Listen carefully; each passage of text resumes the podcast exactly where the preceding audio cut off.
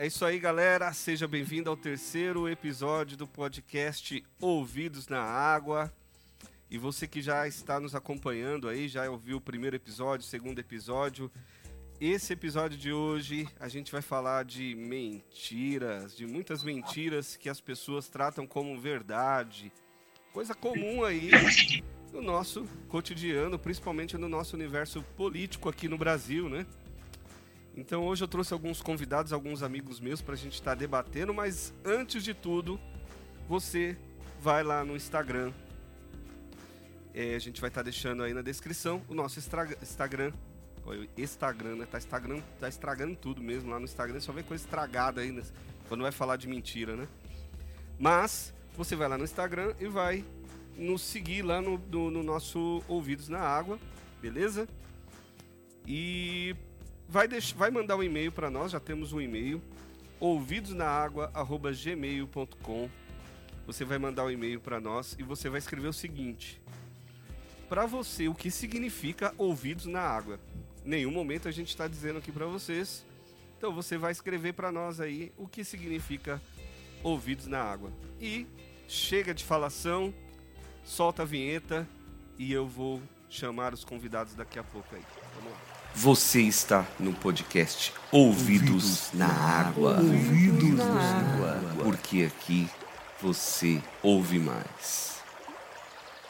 Bom, então estamos aqui hoje, terceiro episódio do Ouvidos na Água. E o tema de hoje eu vou falar para vocês, hein? Fake news, notícias falsas que rolam aí no Brasil. A gente separou algumas principais. Eu separei aqui pelo menos cinco notícias falsas que, que mais se falam aí, né? Principalmente no universo político, no universo é, aqui no nosso Brasil, e trouxe alguns convidados. Por enquanto chegaram dois convidados, está faltando mais um, vamos ver se ele vai chegar. Temos aqui a. É, o pessoal está aqui via Google, né? Google Meet. E é, é assim que fala, Rafael? Pelo amor de Deus, eu sou ruim de inglês, hein? É Google Meet. Google Meet, isso, pronto. Então, é, temos aqui dois convidados aqui. O pessoal de casa, né? A gente. É, quando a gente faz presencialmente, a gente está seguindo todos os protocolos, estamos numa pandemia, mas o pessoal está de casa, melhor ainda assim, né? Porque a gente consegue é, obedecer né, os protocolos aí enquanto em relação à pandemia. Mas temos aqui o Rafael Almeida Franco. Fala um pouquinho de você aí, Rafael basicamente aí. Olá, sou Rafael, sou formado em letras. É, eu gosto muito de literatura. É, minha principal paixão, meu principal foco na vida é, é baseado na literatura. É, e, e, eu tô afogado nesse mundo político aí, como todo mundo tá, né? É, nesses últimos sei lá, alguns, os últimos anos, né? E mais ainda agora dentro dessa pandemia que a gente está passando. É, mas é isso aí, a gente vai nadando contra a corrente. Beleza. Temos aqui também a Débora. Débora, professora, mas fala você, Débora, melhor ainda, se apresenta aí pra galera. Bom, você já falou, né? Sou professora, minha formação é pedagogia. Eu atuo na educação há 18 anos. Atualmente eu estou na rede pública, né, 12 anos na Prefeitura Municipal de São Paulo, vivendo todos os dias a educação pública e tentando sobreviver diante do, da situação política do país também, que vai na contramão da educação, principalmente esse governo, né, em especial esse governo. Mas, assim, com, com também coisas boas, né? Porque às vezes eu tenho a impressão de que a gente finge que não ouve o que vem de lado federal e segue tocando a vida com que a gente construiu aqui, particularmente na cidade de São Paulo, né? Muito bem, então vamos lá, gente. A ideia do podcast é assim, a gente eu vou fazer uma introdução aqui, depois a gente vai debatendo. Quem quiser falar, fala. Quem quiser interromper o outro, não tem problema nenhum. Desde que a gente tenha o respeito aí na hora do debate. Mas Eu queria começar esse podcast, como a gente já apresentou o tema aqui sobre fake news, notícias falsas, né? Isso não é uma novidade. Olha que coisa boa, gente. Sempre. Coisa boa, não, né? sempre existiu isso. Essa coisa maldita. Sempre teve gente para para fazer boato, para fazer notícia falsa. Olha, eu, trouxe um aqui de 1835, um jornal chamado Bill New York Sun publicou notícias falsas usando o nome de um astrônomo real e um colega inventado sobre a descoberta de vida na Lua. Você imagina, hein? Em 1835 tinha gente falando que tinha vida na Lua e mostrando para a galera, a galera acreditando. O propósito da notícia foi aumentar as vendas do jornal. No mês seguinte, o jornal admitiu que os artigos eram bo apenas boatos, mas aí já vendeu bastante, né? então, para você ver. E eu separei aqui, eu pesquisei, Aqui existem sete tipos de notícia falsa e com objetivos é, peculiares, né?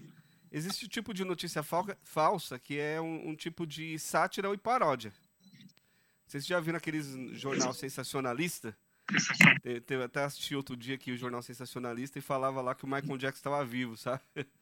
Mas era uma forma de paródia, né? Uma forma de comédia. E eles deixam claro que isso é é, é, é uma, uma paródia, né? a falsa conexão quando as manchetes visuais de legendas não dão suporte ao conteúdo. É, depois eu vou falar um pouquinho mais sobre isso, mas quando não tem conexão com a realidade, né? Então você apresenta uma notícia, mas você não tem referência. Conteúdo enganoso, quando você acaba moldando o indivíduo, né? Por um determinado conteúdo, né? Você, por exemplo, você falar que a que, que a vacina ela é tirada de feto, coisa do tipo, né? Então você acaba conduzindo o, o, o, o a pessoa por uma coisa que você quer, por uma coisa que está enganando a pessoa, né? Contexto falso, quando o verdadeiro conteúdo é compartilhado com informações falsas contextuais. Então você traz aquele tema, mas não tem nada a ver com aquele tema e ainda mais é falso.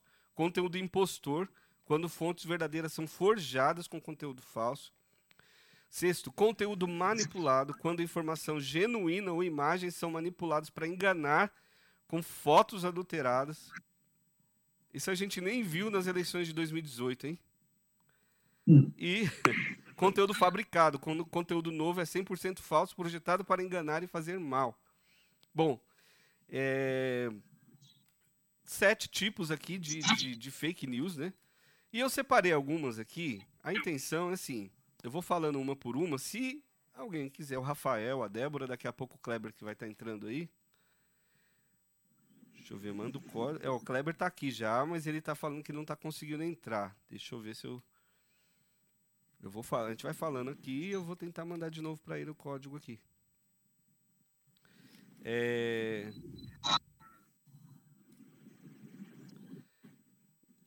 Então vamos lá. Eu, a ideia é eu apresentar aqui os, os, os, que eu separei, mas se vocês tiverem ideias de alguns aí, a gente vai discutindo.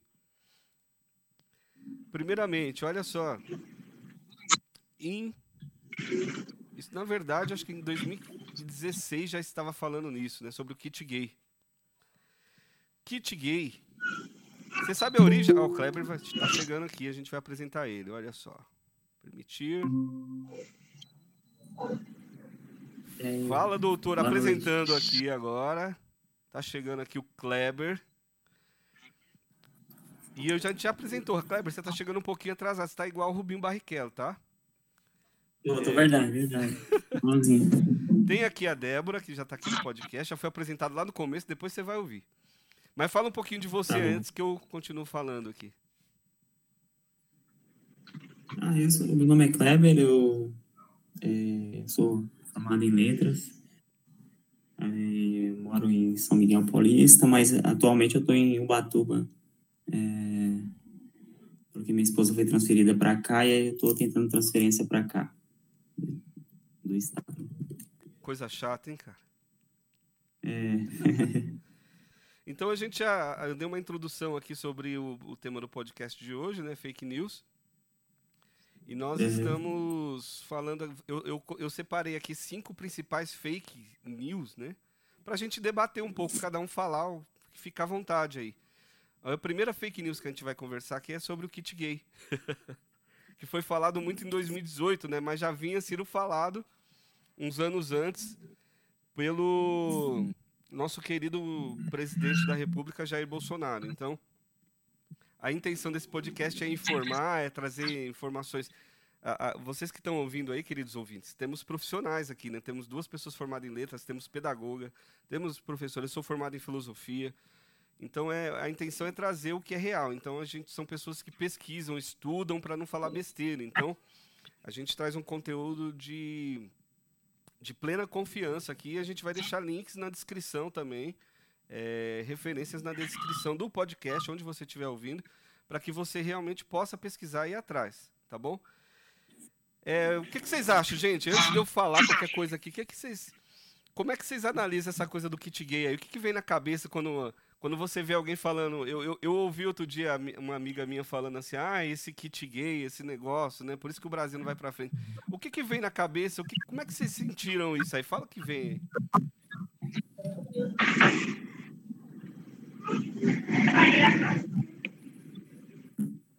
Bom, é... cara, eu acredito que seja um delírio aí dessas pessoas, sabe? É uma, uma compulsão por, por, uma busca de, alguma coisa que vá contra o ideal delas e na verdade na verdade é, é como que, é que posso dizer? É, buscando uma uma justificativa para a loucura essa loucura coletiva né que toma conta do, do Brasil né com essa polarização política que nós temos, e as pessoas ficarem buscando pelo novo, né? Uma coisa que absurda, né? Que, na verdade, nem chegou a, a chegar mesmo esse tal de kit gay nas escolas. Quem trabalha em escola sabe. E em todo tempo é essa busca da constante desse desse tal desse tal de, desse erro que eles dizem.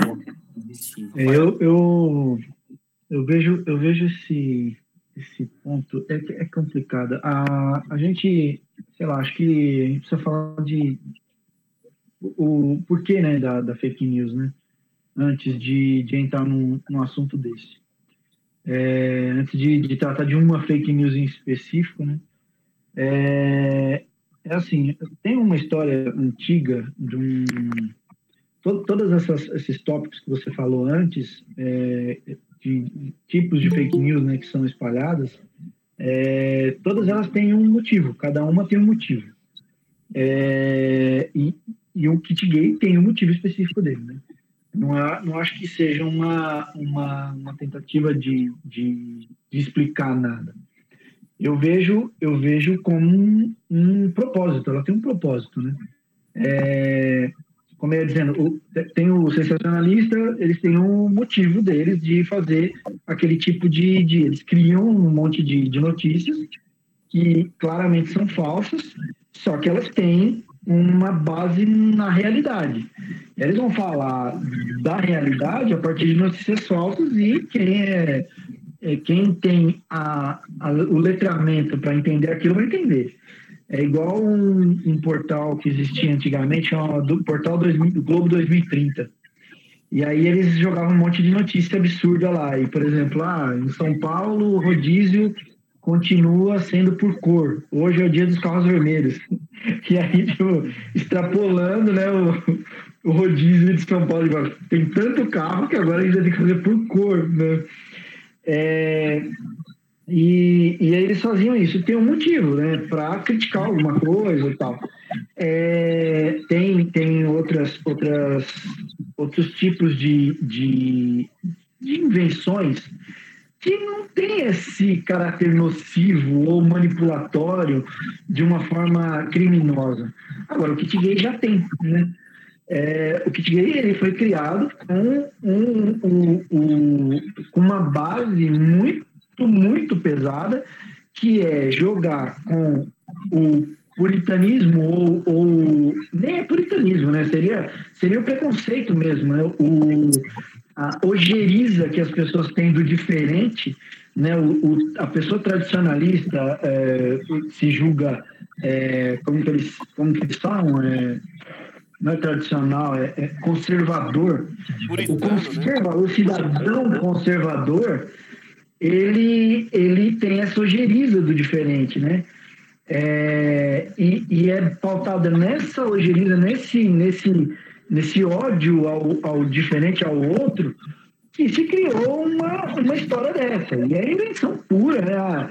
É uma madeira, é, é um, um, livro que ensina a criança a fazer sexo.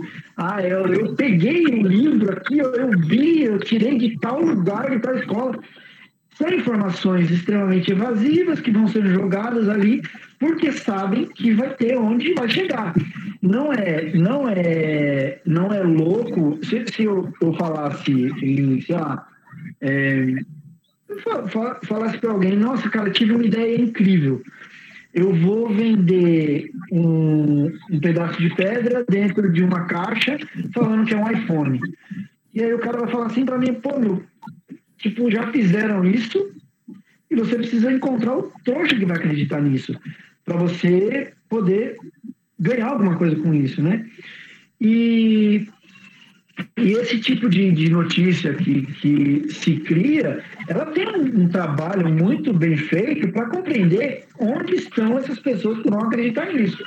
É, eu não vou chegar numa loja no shopping e montar uma loja no shopping e vender é, uma caixa com um tijolo dentro. Só que eu posso fazer isso na 25 de março. E aí, no 25 de março, vai ter gente para acreditar em mim. Na hora lá na correria, tal, não sei o quê, eu vou, troco uma caixa, mostro um, um iPhone e troco e mostro uma, e entrego uma caixa com a pedra. Isso acontece o tempo todo no 25 de março. Porque tem gente que vai cair. E o cara sabe fazer, ele sabe como, como escolher a vítima e sabe como fazer aquilo acontecer. A fake news, na minha cabeça, ela funciona exatamente como um golpe. É um golpe. E aí, é. para você ter um golpe, você precisa ter um, um, um jogo. É, é igual o, o, mágico fala: olhe para os olhos, não olhe para as mãos. Né? É, faça com que eles olhem para os seus olhos, não olhem para as suas mãos, porque é com a sua mão que você vai fazer o truque. E, e, é isso, é o cara que sabe, ele sabe é, onde está a coisa. E aí, é, essa questão de como eles chegaram a saber, a gente entra nessa, nessa ideia dos analytics, né? Que é o, o, o, grande, o grande trunfo do, do mercado e também o grande trunfo da política, né? É, Trump ganhou a eleição dessa forma. Ah, como eu vou. Porque antigamente a gente tinha. É, propaganda política era. É, até, até o marketing, o marketing digital, o marketing televisivo, era você. Eu, eu vou estudar os, os meus clientes e aí eu vou separar eles em categorias e aí eu vou lançar uma, uma um tipo de, de propaganda para cada categoria. Ah, eu vou ganhar a periferia com comercial da CIA de tal forma. Eu vou ganhar a classe média com o mesmo comercial da CIA, só que com uma outra nuance. E aí eu vou criando algumas coisas. Ou eu vou colocar numa revista manequim, eu vou colocar um tipo de propaganda na outra, da mesma empresa. Ah, do, na revista Capricho eu vou colocar outro tipo de propaganda, vou ganhar outros, outros nichos com essa questão da Analytics, é, a gente entra numa seara muito absurda, que chega a ser coisa de filme de ficção científica. Agora, as empresas, uma empresa como o Google, por exemplo, eles sabem o que eu, Rafael Mendes de Almeida Franco, vou, é, é, vou querer consumir amanhã. Porque Exatamente. ele viu minhas buscas no Google, ele viu. Sabe? E aí, isso faz com que um Trump da vida que tenha a máquina, a máquina do dinheiro, né, a máquina do mercado na mão dele, ele consiga enviar uma mensagem de WhatsApp para cada um, falando a mentira que ele vai acreditar. E isso aconteceu a rodo, né, nas últimas eleições, não só nos Estados Unidos, como muito no Brasil.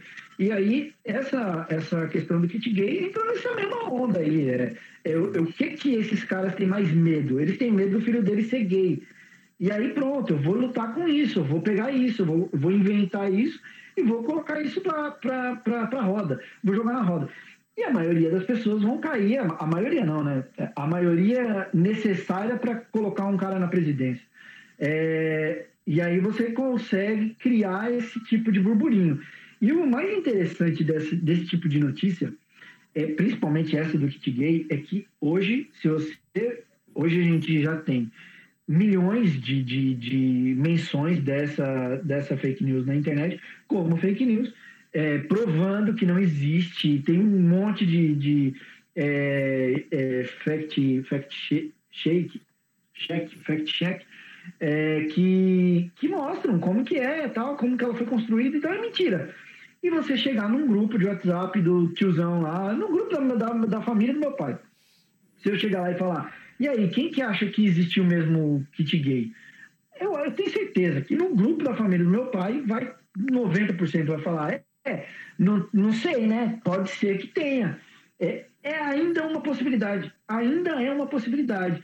E o muito louco é que isso é tão desenhado, tão desenhado para aquelas pessoas, que a primeira vez que eu vi, eu falei, putz, mano, os caras foram longe demais com essa. Porque é tão esdrúxulo, tão ridículo que soa para mim, que, sabe, se alguém falasse para mim, eu vou jogar isso na internet, eu ia dar risada e falar, mano, isso aí não dá nada, né, mano? Não dá nada isso. Isso aí ninguém vai acreditar num negócio desse. Isso é tão ridículo. Só que para outras pessoas não é é, é, o tipo de informação a que eu tenho acesso me permite ver, olhar para isso e ver como ridículo. E outras pessoas não. É, assim, assim como tem um monte de outras coisas que eu vou acreditar. Porque eu não duvido que todos nós aqui acreditamos em alguma fake news em algum momento. E espalhamos ela, muito provavelmente, colocamos na roda. Ah, comentei com um amigo, comentei com a minha mulher, comentei com meu pai. Ah, nossa, você viu isso aí? Porque é, mexe com um monte de questões, aí vai entrar na filosofia, na psicologia, o cacete. Mas é, é, é a minha visão é essa. O, o, a, o kit gay, ele é uma, uma, uma arma muito bem usada. É uma coisa que foi criada e foi muito bem desenhada para que tivesse um fim específico e chegou nesse fim. Chegou muito bem nesse fim. É, eu não duvido que ele tenha mudado muitos votos. Ele foi o principal ah. instrumento para eleger um presidente, né, cara? Coisa de louco. Ah, então, eu queria falar um pouquinho sobre isso. Foi a primeira vez que eu tive contato com o kit gay, né, gente? E pasmem, ele existiu. Né? Isso foi lá em meados de 2004, quando começou-se a discussão de mudarmos o currículo lá da, da educação e acrescentar as discussões sobre relações de gêneros e diversidade né? Isso não só no, no Brasil, né? Foi um acordo feito na Educação para Todos para cumprir a Agenda 2030. Lula assinou essa participação, Dilma assinou. Só que eu acho que as discussões elas foram feitas de uma maneira quando elas começaram, elas foram feitas de maneiras muito equivocadas lá na Câmara, né? E foram feitos vídeos mesmo pra, para serem distribuídos nas escolas, falando sobre questões da homossexualidade.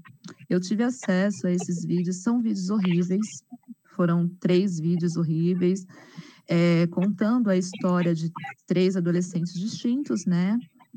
Um homossexual, um transexual e uma moça lésbica que estava se descobrindo. Gastou-se dinheiro fazendo esses vídeos uma produção assim muito esdrúxula, muito assim, uma visão elitizada do que é as questões sexuais. E é tanto que ele foi recolhido, ele não foi distribuído, mas foi gasto dinheiro produzindo esse vídeo. E aí começou-se a, a, polêmica lá dentro da Câmara, as discussões. Eu lembro que o Jean Willis, na época, ele estava à frente né, na, da defesa, na defesa da distribuição desses vídeos, mas ele acabou sendo recolhido porque o, o próprio pessoal de direitos humanos começou a repensar essas questões sobre como um, um adolescente em formação, a criança em criança não, né? Adolescente mesmo, porque ele iria para a educação básica e ensino médio iria absorver aquelas informações, porque os vídeos foram feitos daquele tipo malhação, né? E aí, quando eu assisti, eu falei assim: isso vai dar merda. Isso vai dar merda porque está mexendo com valores de maneira equivocada. Né? Hoje, se a gente pegar os documentos da educação que fala sobre discussões de gênero, ele vai na contramão da ideia de um kit gay. Porque quando fala em kit, eu imagino um pacotinho lá, o professor recebendo, olha, você vai usar esse kit aqui, assim, mostrar para o seu aluno como é ser gay, como é ser lésbico. É isso que eu consigo visualizar. Né? Só que o vídeo, o concreto, ele existiu por pouco tempo, mas ele existiu. Só que deu margem para essa onda conservadora criar o seu próprio show, né? E foi o que aconteceu. Né? Então, foi, é, a ganhou a força um... em 2018, né? Porque o, o, o Bolsonaro ele chegou aí, no, acho que no Jornal Nacional, mostrou um livro, né, que falava, um livro que eu nunca vi em escola, em 18 anos de educação, não sei de onde que ele tirou esse maldito desse livro, cheguei a procurar na internet para ver se existia, não existia, mas não adiantou, porque a maneira que ele usou isso foi uma maneira que mexe com valores morais, é, valores que não estão... É, é, resolvidos na maioria das pessoas, né? E aí, como as pessoas não têm acesso, por exemplo, a essa informação que eu passei sobre uma discussão que já estava sendo feita sobre a mudança do currículo, a mudança da concepção de família, elas acreditam, elas compram. É, mas assim, o, o, o Débora, eu, eu, eu, eu tive acesso também, né, eu sei que existiu, mas não, não era esse nome, não tem nada a ver com isso, né? Kit gay.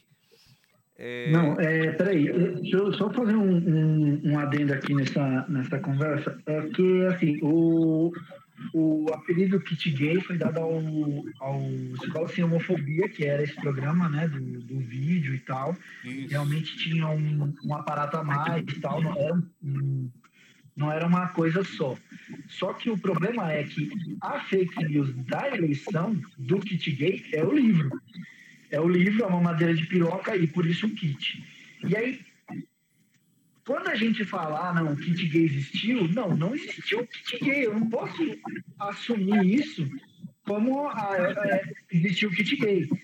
Porque quando eu uso um apelido, é, um, o meu medo é esse, é a gente colocar essa, essa, essa alcunha né, como sendo a realidade. A realidade é Escola Sem Homofobia, um projeto que pode ter sido equivocado, ter feito o que fez, é, e aí a gente pode se aprofundar no Escola Sem Homofobia. Agora, tratar como o kit gay, aí já complica, porque a o, o que está no WhatsApp, e aí a pessoa que vai ouvir esse, esse podcast pode estar com a notícia do WhatsApp, né, do grupo que ela recebeu, tem uma madeira de piroca, tem o, o livro Aparelho Sexual e Companhia. Esse livro, Aparelho Sexual e Companhia, ele existe, só que ele nunca foi para a escola, ele é um livro que não tem nada a ver com a conversa, ele nunca foi comprado pelo governo, ele tem outra, outra é, sei lá, outra, outra pessoa teve outra intenção para fazer aquele livro e ele não tem indicação para criança de seis anos, que isso ainda estava dentro da, da, da, da, fake news. Né? Essa fake news era, era de que o, o, esse kit gay, é, entre aspas, seria distribuído para crianças de seis anos. E esse, nem o, o, o, projeto real, ele não foi distribuído para. Não, não tinha nenhuma intenção de ser distribuído para criança de seis anos. Então, entende que é, é, essa é um, um emaranhado tão grande e a gente não pode cair num risco de, em algum momento, deixar essa frase escapar. O kit gay existiu. Porque o que existiu foi outra coisa. O kit gay foi uma invenção que foi feita em cima do que existiu. Sabe? É, é só esse, esse detalhezinho, porque dentro das rodas de discussão, uma coisinha dessa pode virar um, um, um, outro. Porque aí a pessoa pode ficar só com essa frase. Ah, eu ouvi lá um podcast e realmente uma professora falou que existiu. E aí pronto. Não, mas acabou. essa questão, Rafael, que era o que eu iria chegar logo depois que eu até marquei aqui, é a questão da interpretação. Né? É, é a maneira que a, que a pessoa interpreta, dependendo da maneira que ela tem acesso à infor, informação, ela vai interpretar da forma dela. Né? E aí, esse, o, o que eu falei foi: o, o termo kit gay, ele existiu já nessa época. Essa discussão que eu lembro que foi feita lá em 2012. Só que, assim, foi, foi feita de uma maneira tão não cuidada, né? Não sei quem, quais foram as pessoas envolvidas na produção desses vídeos, mas que deu, que deu, eu sabia que ia dar, dar merda. E esse termo kit gay já foi usado nessa época, que viria esse vídeo para as escolas. Foi um gasto, dinheiro público na produção desses vídeos, inclusive.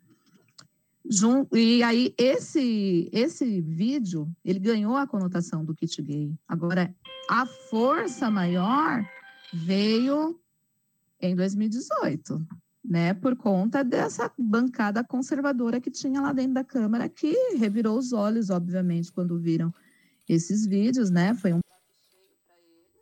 porque eles não queriam que não queriam que fosse inserida no currículo essas discussões e acabou sendo, né? Nós estamos discutindo, estamos discutindo ainda para produzir coisas dentro desse sentido.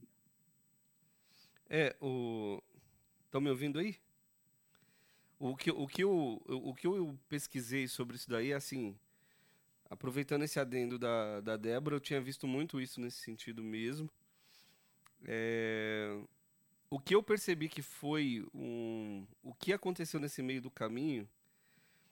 Vamos supor que a partir de amanhã o pessoal, o Ministério da Educação decide que vai ter aula de. Deixa eu inventar uma coisa aqui, vai. De confecção de celular, sei lá.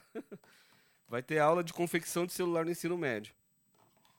E aí, profissionais da área de celular, eles vão então começar a querer fazer o material, imprimir esse material para mandar para o MEC para ser aprovado. Eu percebo que tem pessoas que têm interesse em vender material para o governo. O que aconteceu junto disso tudo aí também, assim, existiu essa, essa proposta de discutir sexualidade nas escolas, que assim, para fazer esse adendo aqui, eu acho que é extremamente importante. Então, quando, assim, eu acho que não tem que jogar esse projeto totalmente no lixo, foi jogado no lixo, e tem que discutir sexualidade na escola.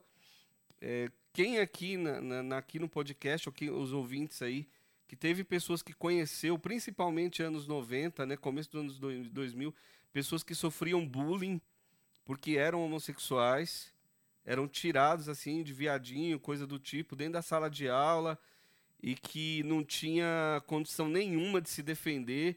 O professor não sabia como cuidar dessa pessoa, como conversar com essa pessoa, família muito menos.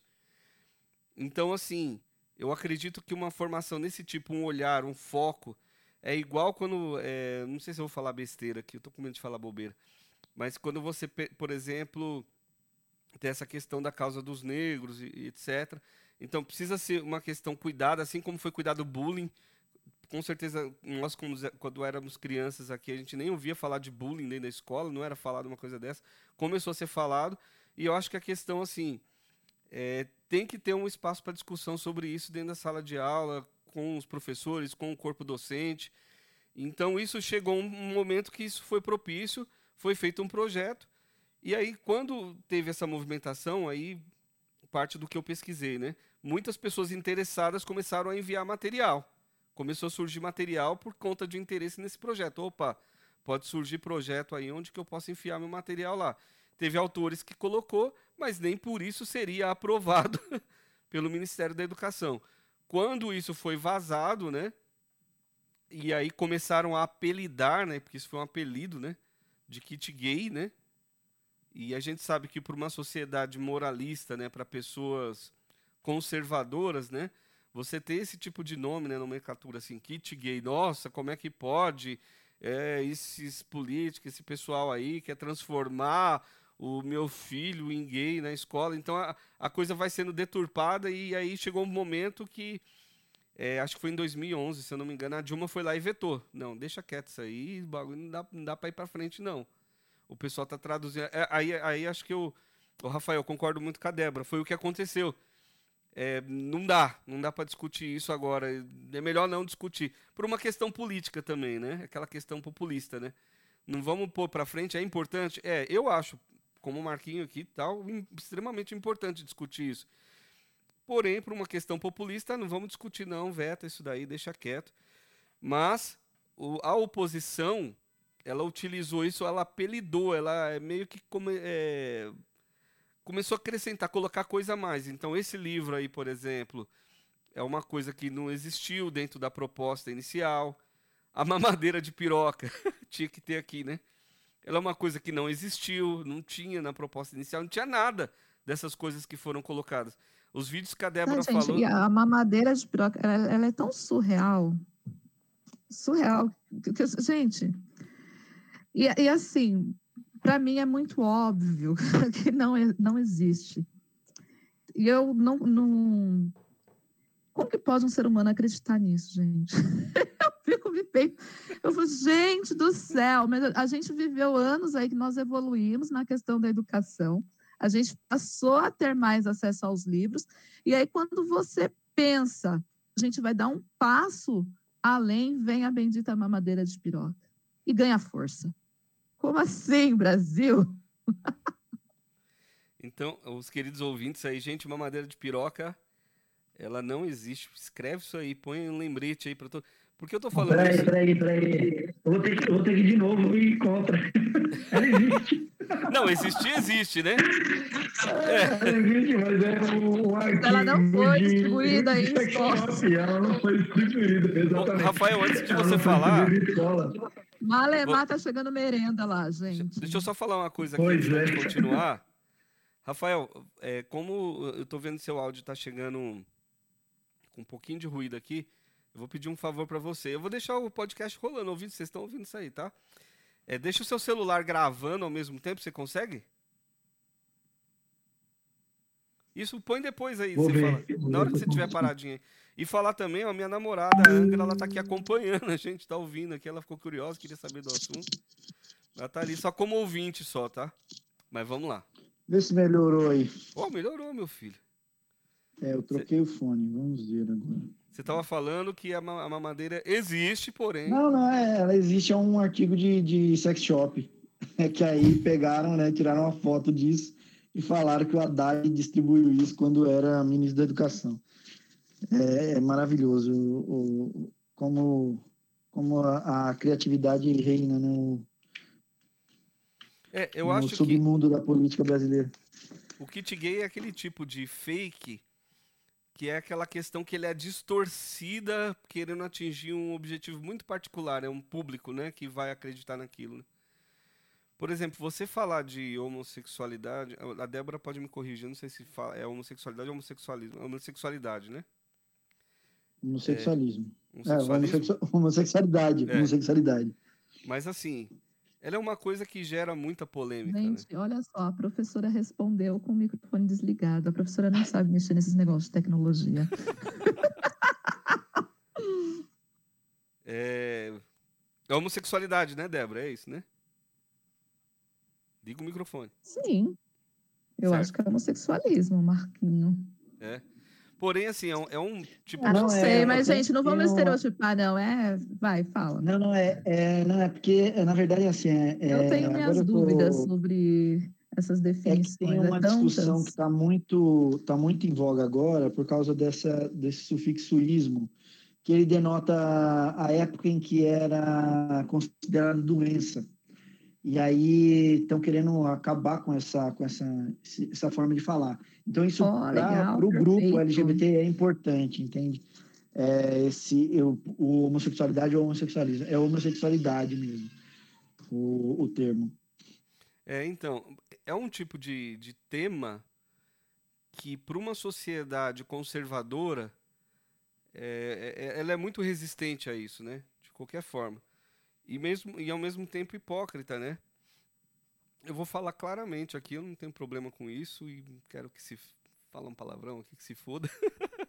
eu fui seminarista e o que a igreja fala mais assim é a questão de que não pode é, contra o, o homossexual, que vo, tá lá no catecismo da igreja que você a pessoa como homossexual tem que manter a castidade e tal.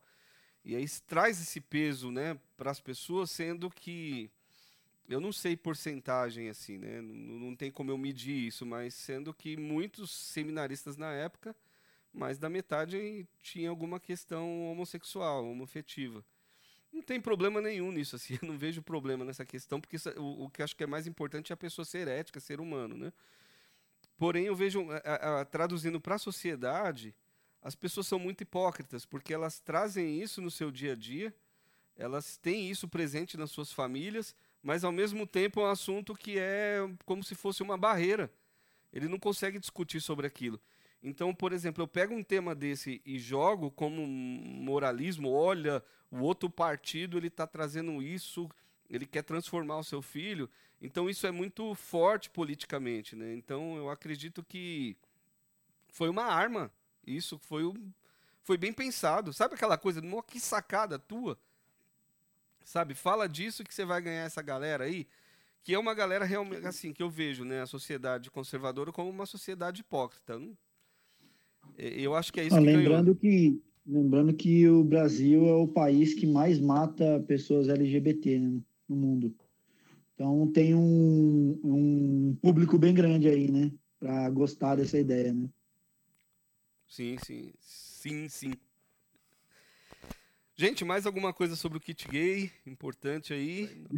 É, eu só falar assim que é, esse embate entre direita e esquerda aqui no Brasil às vezes a gente tem que moderar os discursos também, né? Os discursos tanto da direita quanto da esquerda, porque às vezes há também uma. Como que é que fala? É uma.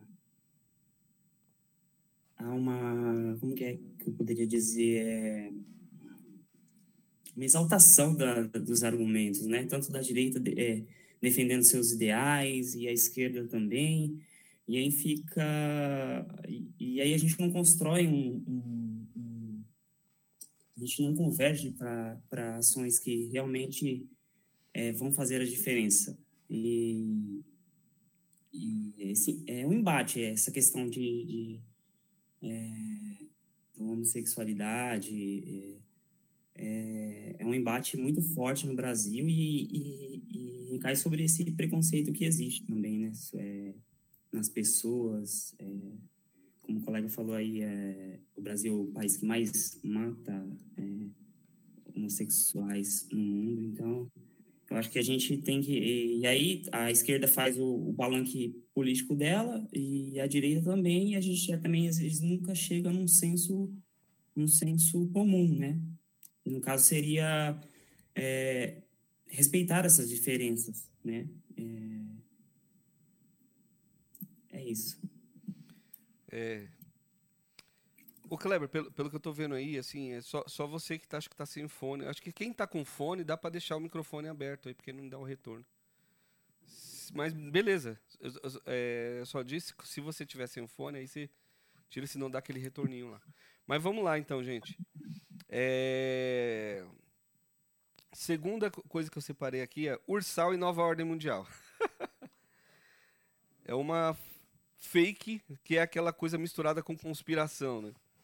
E outro dia, é, o Rafael ele falou de uma de uma de pessoas, né, o grupo do tiozão do, do, do Zap Zap e tal, etc. E eu acho uma coisa interessante que outro dia eu, tinha, eu não vou citar não, como é que eu vou falar sem citar nome, né? Mas uma colega minha, ela colega nova, pessoa nova, né? Pessoa nova, mesma idade que a gente. E formada já. E ela falou que ela acreditava. É, tava falando, a gente estava falando do Kit Guilherme, ela acreditou na mamadeira de piroca. Eu tive que mostrar para ela que não era, com tanta notícia, com tanta coisa, a menina acreditava e propagava isso ainda. E, e eu tenho uma outra colega que, inclusive, ela é professora também. E outro dia eu vi ela postando no Facebook sobre a nova ordem mundial. Gente, eu quase caí para trás assim. Eu falei, mas como que. Não, não, consigo entender, sabe? Uma pessoa que estudou. E aí eu quase caí para trás. E aí, assim, eu fui pesquisar. São coisas que, assim, eu sou muito curioso. Quem, quem me conhece sabe que eu vou atrás, né?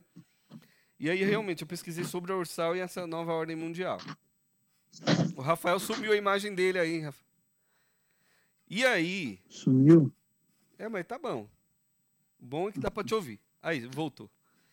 E aí, assim, o, o, que eu estudei, o que eu vi, aí se vocês souberem, puder acrescentar também para a galera, é, Ursal aí é a União das Repúblicas Socialistas e tal. Tá?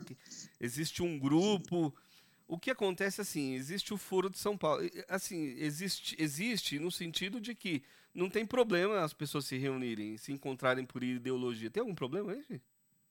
Vamos supor, a gente é um grupo aqui que gosta de comer pizza com alho e café em cima. Então a gente reúne aqui o grupo que gosta de comer pizza com café em cima da, da pizza. Qual o problema? Não tem problema nenhum. Apesar de ser estranho. Mas não tem problema. Tem um grupo lá que são pessoas socialistas e que se encontram e se reúnem, conversam e fazem documento. Qual o problema? Não tem problema nenhum. Teve esse encontro de partidos de esquerda, né? principalmente nos anos 90 ali. E uma professora da USP num determinado momento, ela brincou. ela fez uma brincadeira. Ó, isso aqui é uma. Como se fosse. É, aqui é, vamos formar ursal. Né? Que agora somos todos. Vamos montar uma república socialista. E aquela brincadeira virou essa fake de que existe uma nova ordem mundial de pessoas que se encontram para é, conspirar e formar uma nova ordem que está ligada à OMS, que está ligado a grandes instituições mundiais para controlar o mundo, etc. e tal. Então parece que a coisa vai aumentando. O que eu percebo disso daí assim, é uma conspiração né, que virou uma notícia, misturado com uma notícia falsa aí, que não se tem prova nenhuma. Essa é a questão, né? não se tem prova nenhuma disso. Não, além de não se ter prova nenhuma, mesmo que eu falei para essa menina aí, né, essa colega minha, mesmo que fosse real, eu não vejo problema nenhum.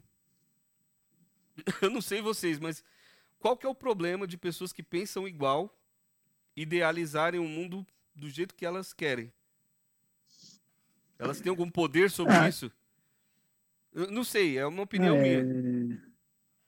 Eu, o, eu acho que o problema aí do. do é, é, tudo está dentro do mesmo balaio, né? É, a gente, quando se fala ursal, né, aí já dá uma ideia de uma organização como a União Soviética, né? A União Soviética, a sigla era URSS, é a União das Repúblicas Socialistas Soviéticas. É, e aí você fala que é a União das Repúblicas Socialistas da América Latina, você está dizendo que é já um, um um governo formado, é um país formado, né? Porque a União Soviética era um país.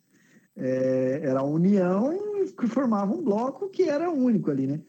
E aí é outra conversa, né? É uma coisa completamente absurda, é, é até impensável, é até é, é, é, é esdrúxulo, como diria a, a, a doutora Luana Araújo lá na CPI. É, só que aí o, o Foro de São Paulo é muito louco, porque eles colocam o Foro de São Paulo. Eu já vi alguns vídeos desses, né? Tinha um cara no, no trabalho que ele era, ele era muito, muito é, adepto do, do bolsonarismo, assim, desde o comecinho. Eu lembro dele em 2018 falando, ah, não, em, em 2016 falando Bolsonaro 2018, tal, não sei o quê. Gente, isso é louco, Bolsonaro 2018. E em 2016 a gente nem sabia quem era Bolsonaro. E aí o cara vem falar, ah, Bolsonaro 2018, não sei o mano, que loucura. E esse cara me falou, você conhece o Foro de São Paulo? É uma reunião secreta que eles se eles se juntam para cons conspirar contra a liberdade das pessoas tal. Só que o engraçado é isso, é que o Foro de São Paulo é aberto. É uma, tem uma placa na frente do, do evento, tem, é, tem esquema de imprensa, que eles divulgam a, a, a reunião, não tem nada de secreto. E aí é muito louco isso, né? É só o que você falou, é uma reunião de pessoas que acreditam no mesmo ideal e, que, e nem são o mesmo ideal, né? Nem é o mesmo ideal, exatamente, porque se você for pegar o Lula e comparar com o Maduro, o cara é o Lula é o cara mais neoliberal do mundo, porque é, são completamente diferentes, a, a coisa é completamente outra. É, e aí o, o, cara coloca nessa roupagem de, de uma coisa secreta, e aí ah, é a Ursal, é uma é a União Soviética da América Latina, sabe? Aí pronto, né? Aí tá o, o, o, inimigo formado, né? Não tem. Mas é muito louco que o, o, esse negócio da, da, da ordem mundial que você fala, eu me lembro de. Eu, eu fui criado na Igreja Batista a vida inteira. E eu me lembro, cara, que quando eu tinha uns 12 anos de idade, eu era fissurado por, é, pelos estudos sobre o Apocalipse, né? Acho que por conta de a idade, né? Aquele negócio do mistério do Apocalipse e tal. E eu ficava atrás dessas coisas. E aí tinha já desde essa época uma conversa de que a nova era, que a Eco 92 ia instituir a nova era e que ia começar a nova ordem mundial e não sei o quê, e que o mundo ia acabar a partir dali. E isso, então, é um discurso, eu estou falando isso porque esse é um discurso que vem sendo é, colocado ali a, a, a, doses homeopáticas, sabe, na cabeça de cada um, e, e vem, vem sendo trazido durante anos e anos, e uma hora esse negócio começa a consolidar, né? começa a fazer sentido para muitas pessoas. Porque eu mudei e tal, eu, eu fui para outros lugares, conheci outras coisas, e eu compreendi que isso é só uma loucura, um delírio, como diz a Débora. É um delírio. Ou, ou não, foi o. o é, esqueci o nome dele. o Kleber, né, que falou. É, mas é, é um delírio, só que é, para algumas pessoas não. O negócio vem vindo de muitos anos e vem uma informação, tanto é, água mole pedra dura, tanto bate até que fura, uma informação fica ali o tempo todo batendo na sua cabeça, uma hora você fala, não é possível que isso deve ser verdade. Tem até um estudo que, que fizeram, acho que foi um jornal inglês, que eles mostravam é, fake news para várias pessoas, para um grupo de pessoas, e aí eles aí um, vinham lá quantas pessoas acreditaram naquilo. Uma notícia falsa absurda, tipo, ah, tá caindo um meteoro que vai destruir a Terra. E aí as pessoas, não, não acredito. Aí, depois de 20 dias, ia lá e juntava esse mesmo grupo e soltava de novo essas mesmas notícias. Nessa segunda vez, já mais gente acreditava. Na terceira vez, mais ainda. Então, eles constataram que essa repetição da mesma coisa faz com que ele fale: ah, mano, não é possível, deve, deve ser verdade. Que é o que acontece no, no exemplo que eu falei do, do grupo do, da, da família lá. Você fala, ah, e o kit gay, que vocês acham? Os caras falam, ah, é, nossa, que absurdo, né? E esquece que o negócio é outra coisa, esquece da verdade, esquece do, de apurar fato, de qualquer coisa. É uma notícia que está tão, tão repetida não é possível que não seja verdade. E aí fica, né? Eu acho que, que esse, esse negócio do, da, da nova ordem mundial é uma coisa que não é de ontem, não é de antes de ontem. Uma coisa muito antiga. Eu, eu, eu, eu lembro de um cara que tinha na igreja que ele era teólogo, estudava teologia durante muito tempo e especializado em escatologia, que é a área que estuda os fins dos tempos, né? E esse cara, ele falava dessa ordem mundial a vida inteira. O cara já era um, já, já morreu há muito tempo. Ele era um idoso já na minha, na minha adolescência, na minha criancice, ele era um idoso e ele já falava disso há muito tempo. Então, meu, é, é, é uma coisa que está aí há, há, muito tempo, há, há é... décadas e décadas sendo, é, sendo repetida, repetida, repetida, uma hora vira verdade. Né? O, que, o, que eu, o que eu penso, assim, é, eu gosto muito de história o que eu penso sobre essa nova ordem mundial, ela foge à lógica de, da história, porque, por exemplo, o, o, que eu percebo, as grandes sociedades, elas, elas iam se estufando, iam se expandindo, se expandindo. Você pega o Império Romano, né? Ela vai se expandindo, se expandindo, que chega uma hora que é tanta gente pensando diferente, que é tanta liderançazinha ali, que o negócio estoura. Qual que foi a queda do Império Romano? Foi isso. O negócio vai se expandindo que se estoura. Imagina a gente aqui, tem quatro pessoas. Vai se reunindo aqui, é tanta gente pensando diferente aqui, organização, que uma hora, ah não, eu penso assim, eu penso assim. A, a sociedade, ela é. Ela é. Como é que eu posso falar aqui? Ela, ela é formada de pessoas que pensam diferentes, né? Então, eu não consigo imaginar uma única liderança que pense uniforme e que todo mundo pense igual a ela e que aquilo vai se espalhando não faz sentido com a história, não casa com as coisas que a gente já vivenciou na história. A gente pega aí país, por exemplo, a Espanha, um país aqui que é, é um, quase o tamanho de um, de um estado brasileiro aqui, e que mesmo ali tem problema com territórios ali, Basco, etc., e que não consegue se organizar. Como é que vai existir uma nova ordem mundial? Não faz sentido assim, cara. Não, não, não faz sentido. É que, é que, eles entram na eles entram na ideia é, de, de um poder maligno, né? Que vai é. Ganhar as pessoas. É, aí se então, joga pro já, sobrenatural aí mais aí fácil, passa né? Pro, é, pro sobrenatural e já era. E você explica qualquer coisa. Pior que isso tudo vira uma salada, né, cara? É a besta que vai vir, aí é mistura sal com a besta do apocalipse. Puta, eu lembro que, em, acho que há 12 anos atrás, cara, eu já ouvi esse discurso da nova ordem mundial na, na igreja, sabe? É, o Mark sabe, eu participei, participei da renovação carismática há muito tempo. E, e, a gente, eu já ouvi falar isso aí quando eu fui na Canção Nova 12 anos atrás, eu ouvia falar muito dessa nova ordem mundial, dessas questões ligadas a uma dominação da esquerda, uma dominação do discurso, e das e de práticas abomináveis. É, isso e é uma loucura, porque a, é, é, tanto tempo essa, essa, jogado isso que acaba virando como, como se fosse uma verdade. Né? A mentira sendo jogada há muito tempo, ela se torna uma verdade no inconsciente coletivo das pessoas. E como isso hoje ainda é, é latente na sociedade, né? As pessoas acreditam fielmente nessas questões, tanto da, da Ursal como como também o Fórum de São Paulo, né?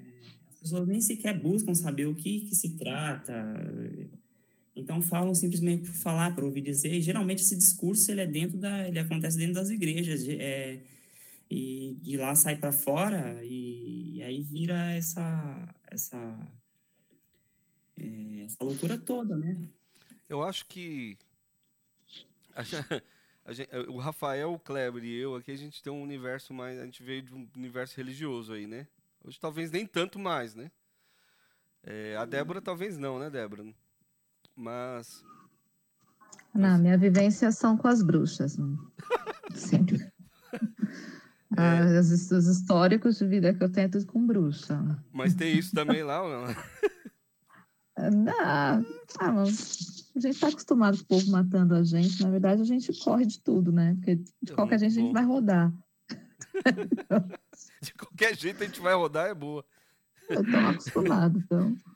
É... O que, é mais uma geração pegando fogo?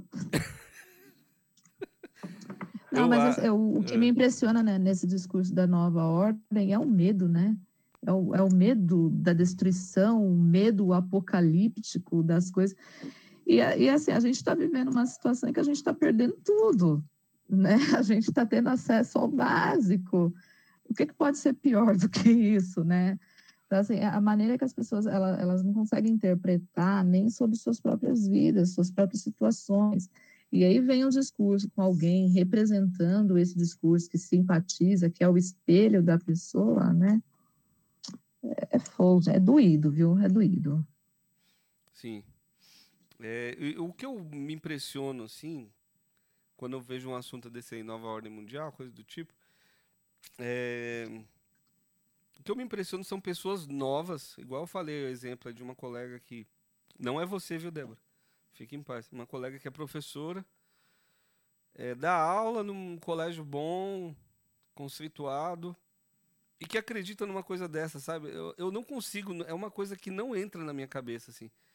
Ai, Marquinhos, mas tem tanto professor bolsonarista também. Eu digo assim, o, problema são as pessoas, são as, a maneira que as pessoas elas constroem o conhecimento, né?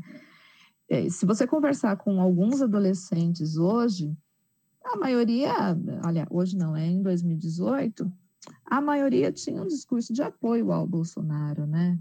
E assim, eu escutei ex-alunos meus que a gente manteve contato em rede social, que, que usavam lá, é, vai acabar a mamata de vocês, né, Lei Rouanet? Quero ver se quando aparecer algum artista falando, criticando a postura do Bolsonaro, eles já usavam esse discurso, já vai acabar a mamata de vocês, e em apoio ao Bolsonaro. Para mim, ao mesmo tempo que é assustador, não surpreende, né? Porque eu tenho a impressão de que a gente acaba andando em círculos, né? Com o tempo. Sim. Gente, temos aqui, vamos tentar. Tem mais três assuntos aqui sobre fake. Vamos tentar ser breve, até por causa do tempo também. Vou falar de um aqui, mais um, a gente vai. Eu vou controlando o tempo agora, tá? Vou ser bem igual os caras de TV aí. O próximo assunto, olha só. Esse, esse é engraçado e eu lembro de uma cena. Foto do Haddad em urna eletrônica. Você lembra? Vocês lembram disso, gente? Gente, essa eu perdi. Essa, essa eu você ia apertar o lembro. 17, aí de repente a, a urna eletrônica ela bugava e aparecia a foto do Haddad. Aí você era obrigado a votar nele. Aí na hora que confirmava, vinha o Haddad, assim, de repente, assim, você votava nele. Essa realmente eu perdi, gente. Eu não vi isso. E aí foi, foi uma pessoa, ela fez um vídeo e ela editou esse vídeo e ela espalhou. E aí teve um amigo meu. Olha, olha pra você ver os níveis de amizade. O Rafael fala isso pra mim, olha os níveis de amizade que eu tenho por aí, tirando vocês aqui. Mas eu tive um colega que ele pegou e falou: Não, eu fui votar. Na hora que eu fui lá, apareceu o Haddad. Aí eu perguntei pra ele assim: E o que, que você fez? Você. Você. Você. É, denunciou. Na hora ali você falou pro mesário, ó, tem alguma coisa errada tal. Não, porque eu tava na correria no dia tal. Acabou nem dando tempo, mas realmente apareceu o Haddad ali. Eu falei, ah, entendi. Mas só pra... Mas é engraçado que é só pra ele, né? Tipo assim, é só pra ele ali, né? Porque pra outras pessoas a gente pergunta, tá tudo normal. Hum, E aí foi constatado depois, né, que eu andei pesquisando também, que foi um vídeo que uma pessoa, assim, indevidamente foi lá, filmou na hora e ela fez uma edição. Ela, tipo assim, ela foi lá, apertou 17, aí ela, depois ela foi em corrigir, só que ela não ela editou isso, né? E depois apertou o número do o 13 do Haddad e apareceu o Haddad. E aí ele fez esse vídeo, ele fez uma montagem. Quem sabe editar vídeo, né? E aí foi constatado, ó, isso aqui é uma edição, porque na imagem tal tremulou não sei o quê. Não sei se vocês lembram que teve uma perícia sobre isso. E não é real, é fake, né? Tanto é que no site lá, Fato ou Fake, tem. Se for pesquisar o histórico lá, tá isso lá. E foi constatado que é fake. E eu achei engraçado tanto de gente que acreditou nisso, até o Bolsonaro falando sobre isso, né? Vocês ouviram falar? Ah, pra falar real, o Bolsonaro pagou pra isso acontecer. Né? É. Tem que falar disso. Né? Gastou dinheiro pra isso. Né? investimento. Tem que cobrar. É, foi investimento, cara. Cara, esse foi demais, velho. Nem tem o que falar, né, cara? A gente não tem. Não, não tem. cara. É, Não, e isso vai vir é- forte de novo. que estão votando aí, querendo a impressão do, do voto, né? Você vote lá Sim. e sai o protocolo lá. Porque eu não vejo sentido, na verdade, né? Acho que o pessoal não vai. Eu acho que vai acabar passando isso aí. O que você acha? Falar.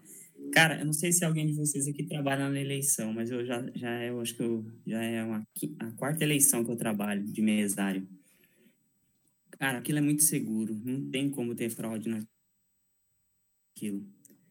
É, primeiro que é uma máquina que não tem conexão com nada e as pessoas, um delírio, acham que, que há uma fraude ali. Né? É muito mais fácil você fraudar uma cédula de papel a uma máquina daquela, uma máquina eletrônica, daquela que não tem conexão com nada. Dali ela só tem conexão com, com, com a rede elétrica, porque ela precisa de rede elétrica para funcionar, e as pessoas simplesmente deliriam, né?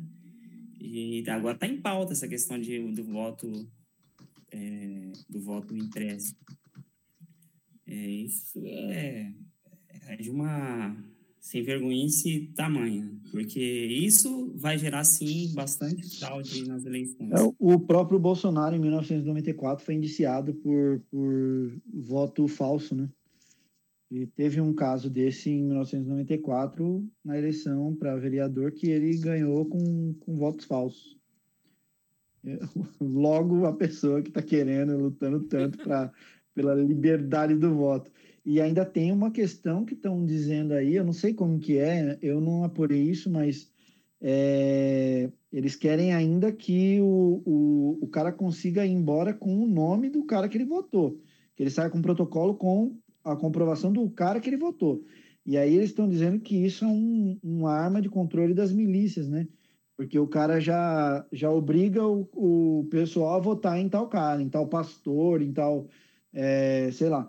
E aí ele vai ter como comprovar que ele votou naquele cara, né? E isso aí seria um voto de cabresto absoluto, né? Seria. Mas eu acho que não tem como isso vingar, porque é, inconstitucional. Por mais que a gente esteja no, num país como o Brasil, né? Que se transforma a pedalada fiscal em constitucional assim que você depõe uma presidente, né?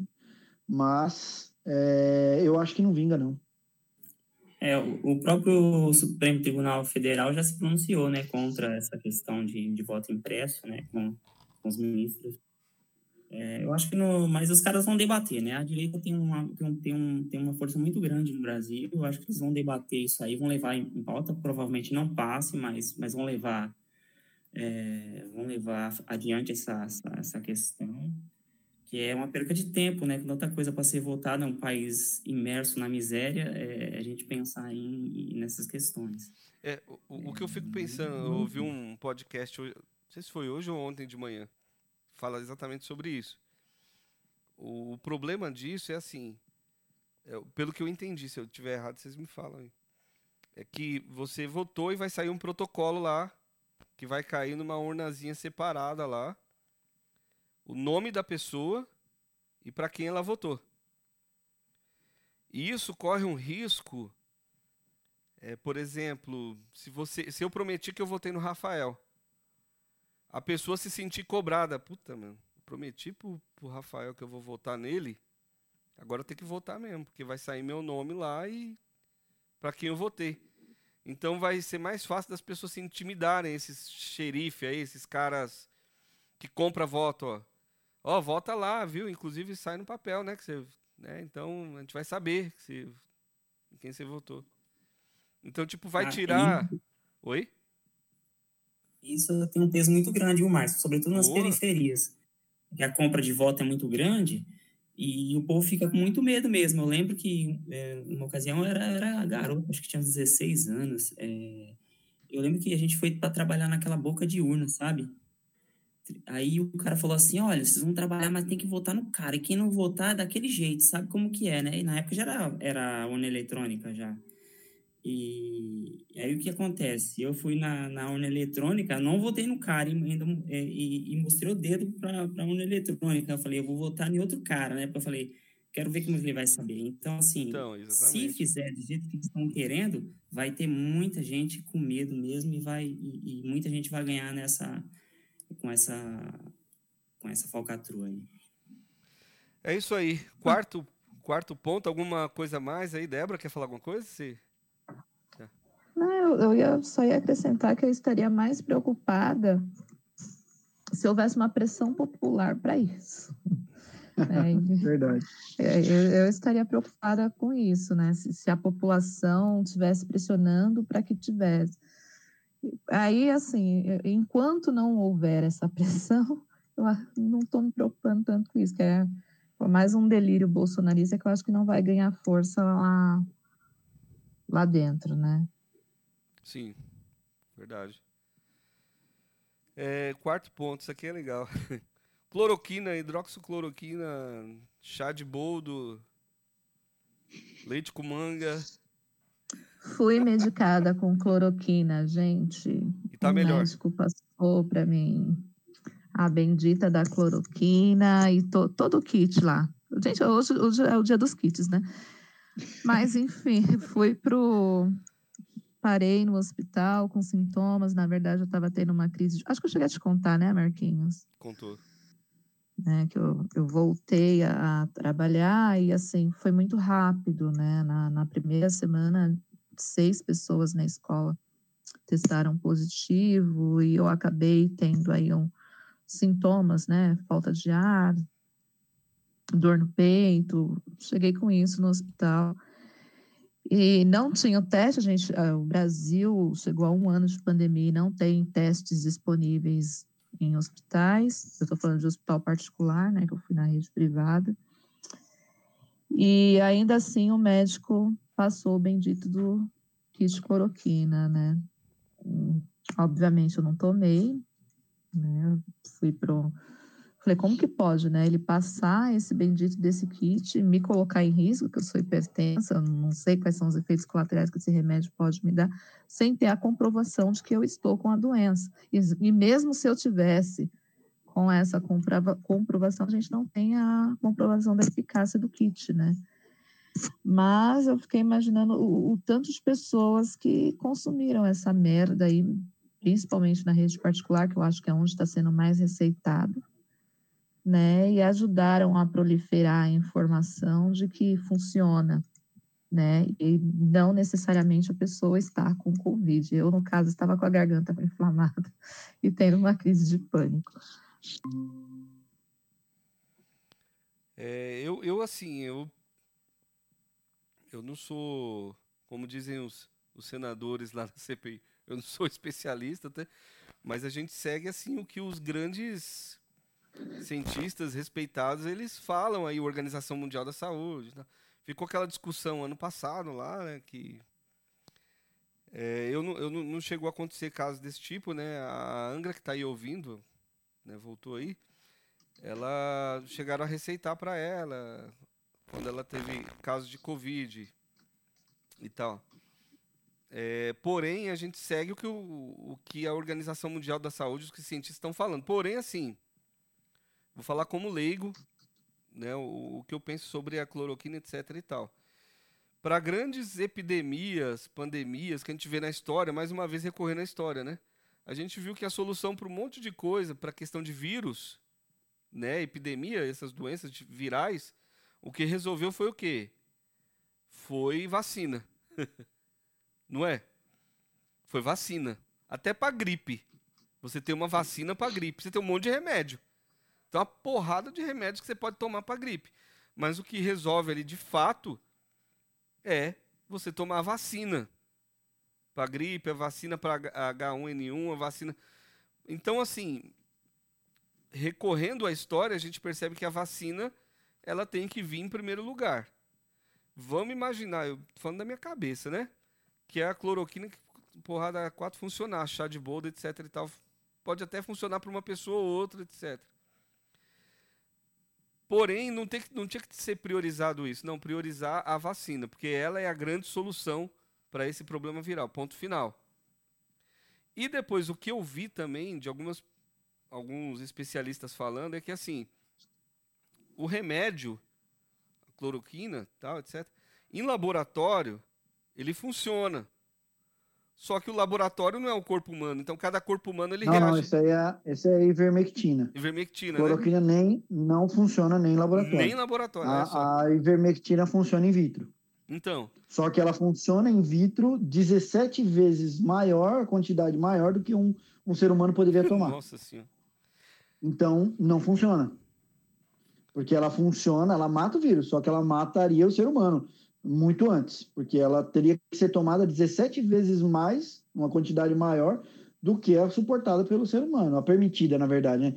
Aí a suportada a gente não sabe porque ninguém fez esse teste, mas é, a, a quantidade permitida hoje, ela teria que ser replicada 17 vezes para poder matar o, o vírus em in vitro. Não, o pior é assim, a gente, a gente pensa que é algo simples, né? Mas, igual você falou, Marquinhos, né, é sobre a vacina, sobre a questão de acreditar na ciência, só que daí você vê um médico passando. Me passaram ivermectina também. É, para mim então, também. assim, o, o que que a gente foi orientada aí dentro, colocar assim, entre aspas, o senso comum? Que você só pode tomar medicação mediante orientação médica. E aí você chega num hospital e o médico está ali fazendo, fez a receita para você, né? Recomendou você tomar, as pessoas vão tomar, né? Sem saber se está com Covid ou não, mas tipo assim, se ela não estiver com Covid, ela tomar aquela medicação e ficar boa, ela vai sair falando que estava com Covid e foi curada com a medida da cloroquina, né? Porque assim, tomou por quatro dias, eu lembro que o meu, se eu fosse seguir o convênio. Foi num sábado, eu só conseguiria fazer o teste na segunda, pelo convênio, né? Só que o médico você já pode tomar hoje. você vai tomar por quatro dias enquanto você não faz o teste. fala assim, uma, uma pessoa que está ali, de repente, é um resfriado, fica boa, ela vai acreditar que a cloroquina funciona. E eu acho que foi o que aconteceu assim com uma boa parte aí dos bolsonaristas, porque eu, eu recebi a orientação de um conhecido que era Bolsonaro para tomar esse ivermectina no começo da pandemia. Que ele falou assim: ó, eu sei que você não acredita nele, mas eu já estou tomando para proteger minha mãe, minha avó, e daí, toma você e seus filhos.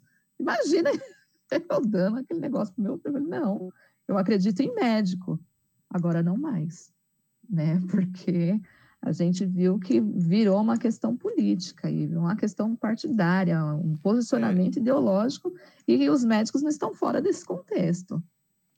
Tá não, é muito louco desse negócio de ah, eu tomei e, e fiquei bom. É, é muito fácil de você cair numa dessa, porque 98% das pessoas que pegam a Covid melhoram e, e passam bem. 2% morrem.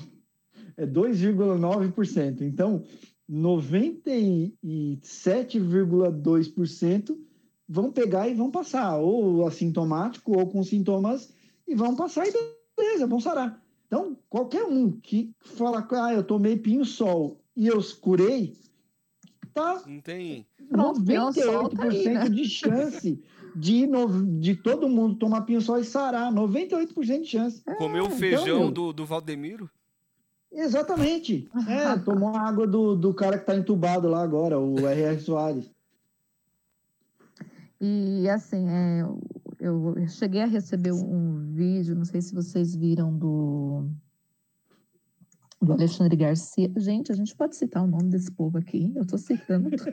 Pode, pode, porque por enquanto pode. Agora que eu me dei conta. Talvez no, no centésimo episódio, talvez não. é. E, e, nesse vídeo ele, ele, usa exatamente essa frase: olha, eu estou tomando, eu já fui em festa, estou tomando desde o começo da pandemia, e não é divulgado porque ele custa 10 reais essa cartelinha, uma cartela de ivermectina. 10 e eu estou tomando, estou bem, já fui em festa, já socializei. Olha que exemplo. Mas é um cara que está à frente de um jornalismo que tem seguidores e que se convence né, daquilo que ele está falando. Quando eu era novo, eu achava ele tão sério. Eu via lá, o Alexandre Garcia. Mas quando eu era novo, eu... né? É... E, é, Oi? É, tem um tio meu lá na Paraíba que é bolsonarista, né? Ele, na verdade, é um bolsonarista arrependido agora, né? É, e ele tomou, ele, te, ele teve sintomas, ele não teve a Covid, mas ele tomou ivermectina, azitromicina e a bendita cloroquina. Né? É, eu falei, puta, é louco. E ele falou que antes de ter os sintomas ele já estava tomando ivermectina. Falei, cara, você teve mais risco de morrer do que se você tivesse pego a Covid. É, tomando essa droga, essa droga toda aí, né? Então é uma loucura, cara.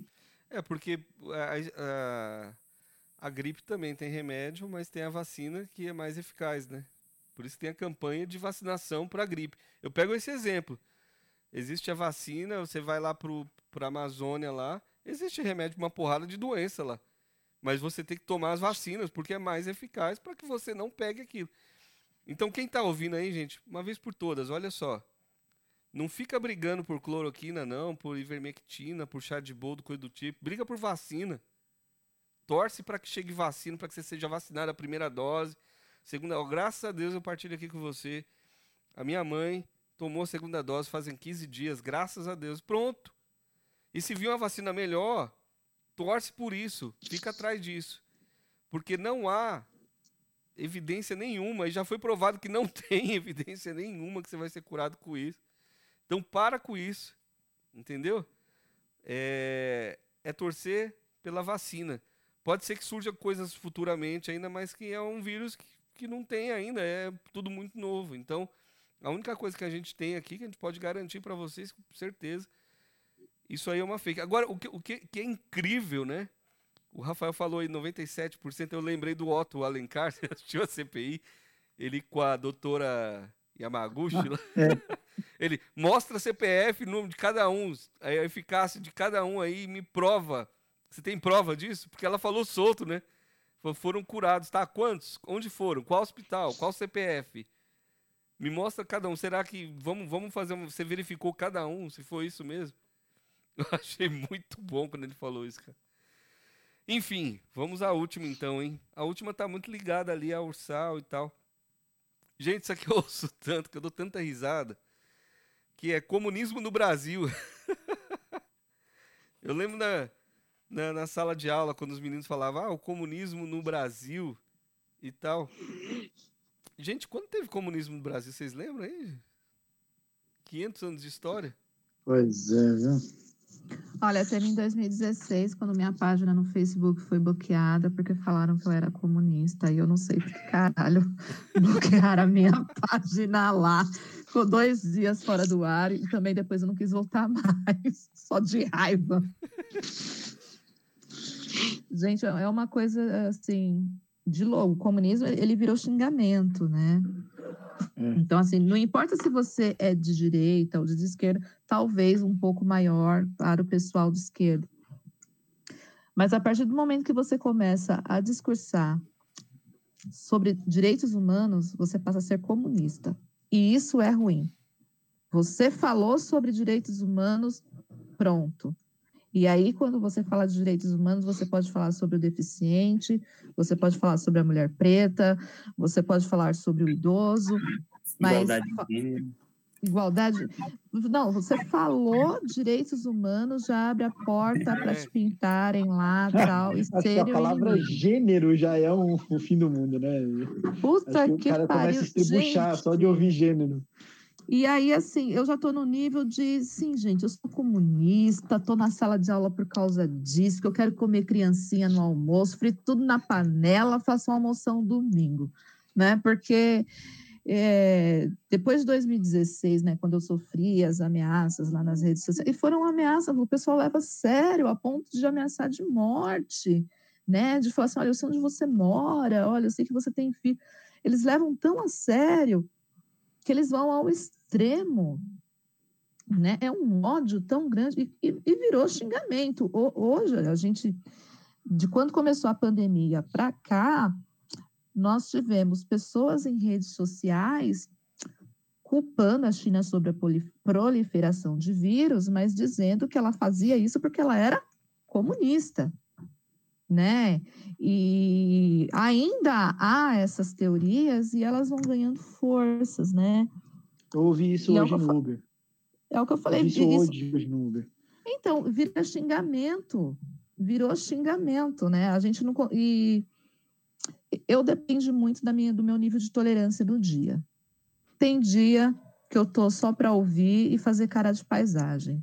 E tem dia que eu fico com a pessoa discutindo até a pessoa se cansar e falar, ah, tá bom, você tá certa. Mas, tipo assim, querendo dizer que eu, que eu sou a louca, ainda assim, né? Mas tem dia que eu quero bancar de louca, tem dia que eu não quero. E, e também tô nessas. Ah, me chamou de comunista, beleza, cara. Quer me estereotipar, quer me dar um nome? Sou. Se falar de direitos humanos, falar sobre igualdade é ser comunista, então beleza, porque para mim isso parece ser uma coisa boa. É, teve uma vez que eu, eu fiz Uber durante um tempo e eu peguei uma vez um espanhol lá no centro, lá, Perdizes, sei lá. E aí esse. A gente ficou. Era viagem longa, trânsito, acho que foi mais de uma hora no carro. E a gente ficou conversando sobre política. E aí o, o rapaz espanhol. Foi acho que em 2019, ali, se eu não me engano. Foi logo depois das eleições ali. E a gente discutindo sobre isso, e ele, e ele falou exatamente isso. Assim, ele falou que lá na, na Europa, quando ele veio para cá, ele não entendeu muito esse negócio, porque é, lá é, direitos humanos é uma coisa que é preservada pela grande maioria. Se alguém pensa contra, é uma pessoa diferente, assim, tipo, é direita, esquerda, é, direita e esquerda para eles é uma coisa, é questão política. E essa questão, assim, homossexual, questão de etnia, etc., é uma coisa que é discutida tanto pela direita quanto pela esquerda. É, são pautas humanísticas, assim. E aí ele falou que estranhou... Os direitos humanos é uma pauta liberal, é, é. uma pauta do liberalismo. Ela foi fundada no liberalismo. Uhum. E aí o cara Exato. se diz liberal e, e, ele fala que é contra os direitos humanos. Você consegue ele, ver é. assim, a contradição? O que me preocupa nesse liberal é o conservador. Pois é. É o, é o, né, é o conservadorismo. Porque assim, começou mesmo né, no, no liberalismo e nós evoluímos, gente, eu, no mundo, né? Eu vejo uma evolução nas discussões, o que as pessoas estão fazendo no mundo afora para cumprir a Agenda 2030 e colocar algumas questões dentro de suas vidas políticas, de seus países. E no Brasil, a gente está no nível de falar de um ano depois de pandemia, xingar o outro de comunista e defender cloroquina, gente. É, é uma coisa de louco isso. Eu, eu acho engraçado. Só existe no Brasil, eu acho, né, esse negócio de, de conservador nos costumes e liberal econômico. Só existe no Brasil, não existe em outro lugar. Não. Você tem essa impressão? Eu tenho essa impressão também. Aliás, algumas coisas eu acho que só existe no Brasil. Eu ia perguntar aqui se vocês conhecem algum outro país no mundo que está discutindo, um ano depois de pandemia, que está discutindo cloroquina e não vacina. Existe algum outro país no mundo? Eu acho que, sei. Eu acho que não. Isso aqui não é para qualquer um, não, gente. É, tanto é que ai, ai, ai. rende aqui o podcast por causa disso, né? E eu tava. Eu, eu queria até colocar para os ouvintes aqui, gente. É, por pesquisas nossas, assim, não existe, nunca existiu comunismo no Brasil. Ter pessoas, que é um grupo minoritário ainda, né? Que tem a ideologia comunista, socialista, não significa que está dentro da política e dentro do Estado brasileiro. E mesmo que essas pessoas pensem assim, qual que é o problema? Volto naquele. Não tem problema nenhum. Porque somos diferentes e podemos pensar da maneira que quiser. E é engraçado também que existem maneiras de você pensar sobre isso. Quando você ouve uma pessoa falando sobre socialismo, ela pode pensar lá da maneira com que Karl Marx ele idealizou lá o marxismo histórico ali de Karl Marx, ele pode pensar também como o pessoal da, da escola de Frankfurt pensou, ou ele pode pensar da maneira que ele quiser. Ele pode pensar, oh, eu idealizo que um socialismo fosse isso, tal, não sei o quê. Não tem problema nenhum. Existem várias maneiras de você pensar sobre isso. Não existe uma maneira unânime assim. O comunismo que existe lá, socialismo, sei lá, que existe na Coreia do Norte, não é o mesmo socialismo que existe em Cuba não é o mesmo socialismo, comunismo que a China, que não tem nada a ver com o ideal, o ideal de comunismo que Karl Marx pregou. Então existem diversas formas. Então, assim, a gente está num, num, país, o Brasil, que está passa longe de comunismo. Mesmo o PT, ah, quando ficou lá com... 16 anos, não trouxe nada disso. Fez a parceria com a empresa, fez a parceria com o privado o tempo todo. O, o, socialismo mesmo em si nunca foi instaurado em lugar nenhum no mundo, na verdade. Não, né? nunca, é. O socialismo da, da lógica marxista não, não tem como ser instaurado, porque ele diz que para que o, o capitalismo é, ceda lugar a uma outra ordem diferente dessa, ele precisa morrer. E ele nunca morreu. Ele só se fortaleceu. Então, é, é, um ideal que não foi conquistado nunca. Nunca nenhuma sociedade chegou no socialismo. A gente chegou em totalitarismo que é voltado para um pensamento é, socialista. É, houve tentativas de estados totalitários é, colocar à força um, um regime socialista. É, a, a, alguns foram mais bem-sucedidos, outros menos, só que o capitalismo não deixou de existir, então não tem como. É, os países que vão estar tá, é, nesse regime socialista, eles vão estar tá isolados em ilhas e não, não rola, né? Aí o, a China descobriu o, o, pote de ouro, né? Eu mantenho a sociedade é, dentro de uma lógica que eu, eu, eu domino elas com, com as armas que eu, que eu consigo e eu ganho do mundo capitalista igual qualquer capitalista que tem, né? Então... Não, eu ia falar exatamente isso, né? As pessoas que nos xingam, que nos xingam de comunista, quer dizer, nós, não sei se vocês já foram xingados, mas eu quase todos os dias. mas assim, na elas não conseguem ter essa visão. A China é hoje o maior polo industrial que tem no mundo. É o maior né? capitalista, né? né? Exatamente. E, e aí, assim, a China comunista. Mas deixa a China fechar as portas para é. ver o que acontece com o resto Ver o que acontece mundo. com o capitalismo. Gente, as pessoas elas não conseguem fazer nem essa, essa comparação. Pô, mas peraí, mas a China é comunista, mas ela é hoje o polo industrial. Então, as pessoas não estão passando fome lá. Ela conseguiu dominar todo mundo com o comunismo. Aí, sabe, assim, eu, eu, eu fico pensando, nem lógicas simples esse povo consegue, né? Mas existem teorias de, é, conspiração. de conspiração. Não, é que eu olhei aqui, parecia que meu microfone estava desligado. A teoria de, da conspiração ela é tão bem articulada que convence. Né? Hoje em dia, se você. É, eu volto lá. Falou direitos humanos, é comunista e você é um monstro da sociedade. É que eu acho que isso está pautado no, nessa ideia maniqueísta né, do, do, das sociedades. Né? É, existe um bem e o mal, o comunismo é o mal. Desde a Segunda Guerra se colocou que o comunismo era o mal, né? Essa história da, do comunista comer criancinha é justamente uma fake news do, daquela época, né? É, realmente foi espalhado isso naquela exatamente, época. Exatamente, E um monte de gente acreditou. E, e, e, aí, e tem esse negócio, né? Tipo, ah, eles querem dominar o mundo para instaurar o, caos geral e não sei o quê. E é uma coisa maniqueísta, é o bem e o mal, e eu estou do lado do bem, porque não é possível que eu esteja do lado do mal, então o comunismo é o mal e eu vou lutar contra ele. Nem quero saber o que, que ele quer dizer, o que, que eles estão pregando, é, se eles estão certos ou não. Não, eles não estão certos, eles são mal e pronto, acabou. Qualquer coisa que eles falarem para mim que pareça real é a, a manipulação do mal para ganhar minha cabeça. É, é, é, é muito, muito profundo o negócio. Você viu, não sei se vocês chegaram a ver aquele documentário Chernobyl, que saiu agora, recentemente, acho que na HBO. Ah, eu né? não vi, eu queria ver, é um, uma série, né? Isso, fala sobre a questão da o que, que aconteceu lá na Rússia, né? Sim. né? Na a história de Chernobyl. E aí nas redes sociais ah, o foco principal era o comunismo. Olha, aconteceu isso porque eles são comunistas. Eu falei, oh, meu Deus do você, céu. Você reduz, né? Você reduz, tá vendo? Ó, se a gente fosse comunista, ia acontecer isso aqui nas nossas usinas nucleares. Meu Deus do céu! Mas nem isso, assim, um documentário tão sério, que, né, que, que quer explorar o que de fato aconteceu ali, e só que o pessoal só vê a Rússia comunista, né? não, não vê, não consegue fazer uma análise maior sobre o que foi aquele cenário, o que era a Rússia antes de Chernobyl, o que foi a Rússia depois. E assim, e é complexo, gente, é complexo até para gente, assim.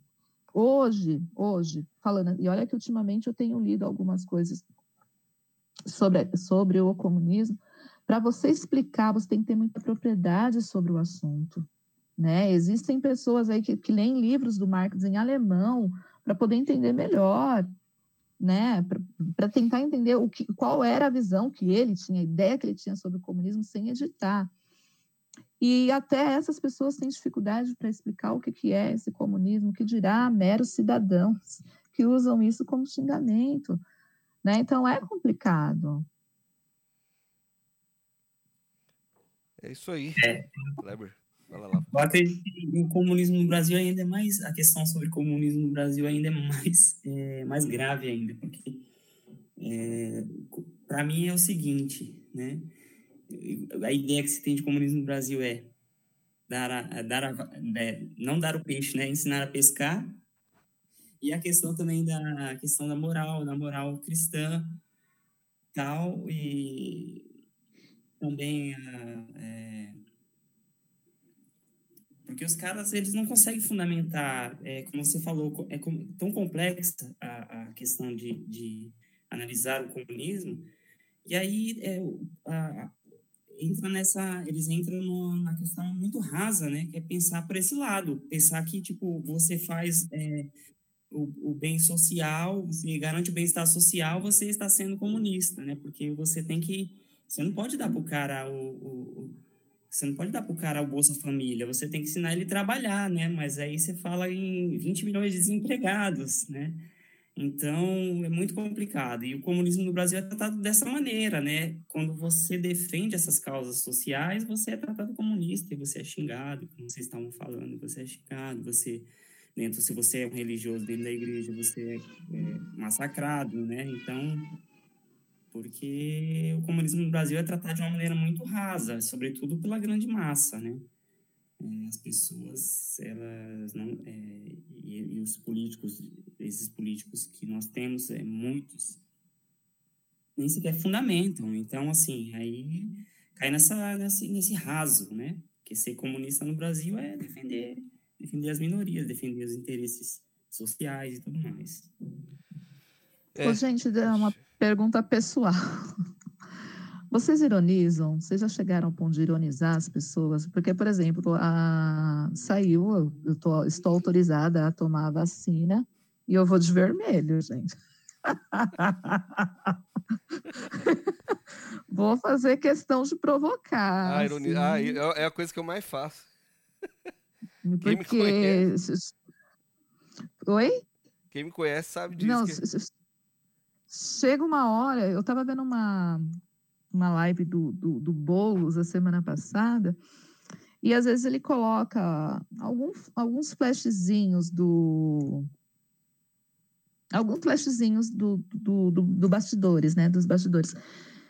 E aí tem uma hora, assim, que, que ele perde a paciência na hora que ele está explicando, mas perde a paciência ali para ele, né? E ele fala, puta, vai tomar no cu, sabe assim? E aí depois ele fala, meu, tem horas que a gente perde a paciência. E assim, eu tô mais ou menos nesse nível, assim, de, de ironizar. Vou com a minha camiseta vermelha, que a interpretação é por conta do povo.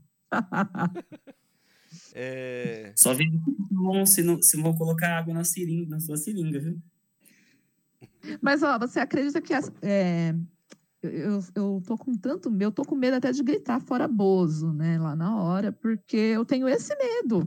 Porque eu não sei se a enfermeira que está aplicando lá é defensor ou não. Então, Você vai com a... esse risco é melhor não correr esse risco. Você né? vai com a Bíblia na mão, depois você tomar, você abre a blusa assim de vermelho e. Ah! Vou disfarçada de cristã. Deixa eu. É... Eu acho que o pessoal confunde, o, o, o pessoal é, confunde quando a gente vai falar de desigualdade social e eles atribuem tudo a isso, né? É você falar de desigual. É, o, oh, gente, meu celular, deixa eu desligar aqui, senão vai. É, é você falar de desigualdade e as pessoas confundem com. Estão ouvindo aí? Sim. Tá. Eu fui pegar o celular aqui, me atrapalhei tudo. E as pessoas confundem com comunismo. Acho que tem muito disso também. É, não sei. Eu acho que é isso. E assim, eu, eu, eu mesmo tô longe de ser comunista. Eu não luto por essa causa. Eu conheço pessoas que lutam, né? A Débora trabalhou com a gente lá, teve um menino lá que naquela época de Cesomar tinha gente ali que acreditava de fato mesmo e que lutava e que estudava e que teorizava aquilo. Sim, sim. Eu nunca fui. Eles uma... ainda são assim. É, então. Eu não sou essa pessoa, tanto é que eu acho engraçado quando alguém vem me falar de comunismo e eu sou. Eu, eu estudo empreendedorismo. Eu gosto de, de empreender, eu tenho minha empresa e tal. Claro, eu carrego comigo esses valores é, que a gente estuda, né? Para não, não ser uma, mais um cara que sai engolindo tudo e é, eu, é, eu, eu acho que quando a gente carrega esses valores, a gente passa a pensar no outro. Acho que a gente precisa ter isso, né? E não só pensar na gente, não só pensar em nós e querer engolir tudo, né? Como muitas empresas, muitos empresários fazem. Isso torna a gente, faz de nós pessoas diferentes. E quem dera essas pessoas fossem assim também, né? Quem dera um, um velho da van fosse assim. Pensasse um pouco no outro, né? Porque eu acho bonito até a questão do empreendedor ele consegue empreender, é, empregar pessoas, colocar comida na mesa das pessoas, mas quem sabe que isso fosse ampliado em direitos a mais para as pessoas, em reconhecimento. Eu, eu penso dessa forma. Então, estou muito longe de ser um comunista. Mas eu tenho valores humanos, né? somos humanos e a gente quer que as pessoas, quanto mais a pessoa saia da miséria, ela saia daquela condição de não ter nada e se aproxime, né? Que essa balança ela seja equilibrada aí. Se isso for comunista, então acho que eu sou. então, se isso for socialista, pode ser que eu seja. Eu, eu, eu vi o Boulos uma vez falando sobre isso. E indo já para os finalmente, aqui existe uma porrada, a gente destacou muito para a questão política, mas é o que é forte no momento. Eu acho que acredito que as pessoas que estão aqui é, ouvindo aí o podcast É, é o que é, o que está sendo mais falado, que se fala muito ultimamente. E eu queria terminar com uma história que me que, que faz que, ao mesmo tempo eu vou dar uma instrução de como você analisar o que, que é uma notícia falsa, né? É, uma vez um, um, mais um colega meu, né? Um amigo meu que eu não vou citar o nome aqui, ele compartilhou numa rede social teve mais de 200 curtidas e teve um monte de gente comentando, falando um absurdo. E ele colocou lá uma matéria, assim, né? De um padre no. no acho que o Kleber vai lembrar disso. De um padre, acho que em Santa Catarina, no Rio Grande do Sul, não lembro. Que ele foi celebrar uma missa e o padre foi preso porque ele estava. Oh, celebrar uma missa. Ele estava celebrando um casamento homoafetivo, um casal gay, e ele foi preso por estar tá celebrando esse casamento. E aí tinha uma imagem assim de, desse padre de costas na delegacia, algemado, muito esquisito assim, né? E uma fonte tipo assim, jornal, tipo jornal da cidade.com.br. Aí eu achei esquisito, porque não trazia o nome do padre. Um padre no Rio Grande do Sul foi preso na delegacia tal e por estar tá celebrando um casal gay, não sei o que, não tinha nome de ninguém, aí jornalista responsável, não tinha, não tinha um jornalista responsável. E aí essa pessoa compartilhou isso como se fosse uma verdade, todo mundo curtindo. Eu achei uma falta de responsabilidade, porque essa pessoa que compartilhou isso é uma liderança, sabe? É, é uma pessoa que muita gente segue. É uma liderança, entende? E aí eu fui pesquisar. Então, para você ouvinte, assim, ó, você pesquisa, você vê se aquela notícia, uma notícia dessa, é bombástica. Um padre que foi preso por celebrar um casamento gay ia ser falado no mundo inteiro. É bombástica essa notícia. Ia sair em outro jornal, sabe? Então pesquisa, essa mesma notícia está em outros veículos de comunicação. Esses veículos, aí você vê ali o jornalista que escreveu. Qual que é esse jornalista que escreveu? O, o, qual que é o currículo dele? Porque uma pessoa que tem um bom currículo, ela tem um nome a zelar. E se ela propaga uma notícia falsa, ela carrega um peso nas costas, ela pode ser processada. Então o jornalista, quando ele vai fazer uma, uma notícia, por mais que ele manipule que seja possível, ele vai ter um cuidado quando ele vai fazer. Então você analise assim, o jornalista que escreveu aquilo. Está em quantos veículos de comunicação isso aqui? Está em um só? Gente, aquela notícia estava num lugar só. Não tinha nome de ninguém, não tinha nome de jornalista responsável. Gente, isso é falso. Não tem como dizer que aquilo é verdadeiro. Então, assim, é, indo para os finalmente, analise se isso é real. Ah. É, cada um. Quer começar, Rafael? Aí você já dando um tchau para a galera ah. aí. Pode ser. É, eu só. É, tchau. é, é, eu acho que. Um, eu só penso que se você vai compartilhar uma coisa, é, tem a responsabilidade com que você vai compartilhar. Só que eu não sei se isso adianta eu falar isso, porque quem vai compartilhar uma notícia como uma mamadeira de piroca, é, ou ela não vai ouvir o que eu tô falando, porque ela não vai ter acesso a esse tipo de conteúdo, porque, né? Sei lá por quê. É, ou ela tá mal intencionada. E se ela tá mal intencionada, ela vai fazer o que ela quiser. Então, é, eu acho que é meio chovendo molhado, né? Falar para as pessoas com consciência terem consciência. Mas a única coisa que a gente pode falar é isso, né? Tente saber do que você está falando antes de você mandar alguma coisa para alguém, né? Tenta é, ver se é verdade isso, né? Pesquisa, vê, vai atrás de fonte, não, não sai jogando a coisa na roda. É, eu ouvi uma coisa esses dias muito interessante, é que se aquilo for verdade, não vai mudar muita coisa você espalhar, você, uma pessoa, espalhar aquilo para passar para frente. Isso não vai melhorar o mundo, não vai deixar as coisas melhores. Se isso for mentira, isso pode ser prejudicial. Que seja para uma pessoa ou para milhões, como está sendo hoje, né? Para 500 mil aí que morreram, é, essas fake news foram decisivas, né? É, então, é melhor não, não compartilhar. Na dúvida, não compartilhe. Né? É, acho que é essa a máxima. Na dúvida, não compartilhe. É, e acho que não compartilhe de jeito nenhum, porque não vai ganhar em nada você sair compartilhando notícias absurdas, esdrúxulas e é, é, que só vão gerar mais lixo né, dentro desse, desse nosso universo. Mas beleza, eu gostei de participar. É, acho que sempre é importante a gente a gente discutir as coisas, né, para que para que a, a verdade venha à tona, né?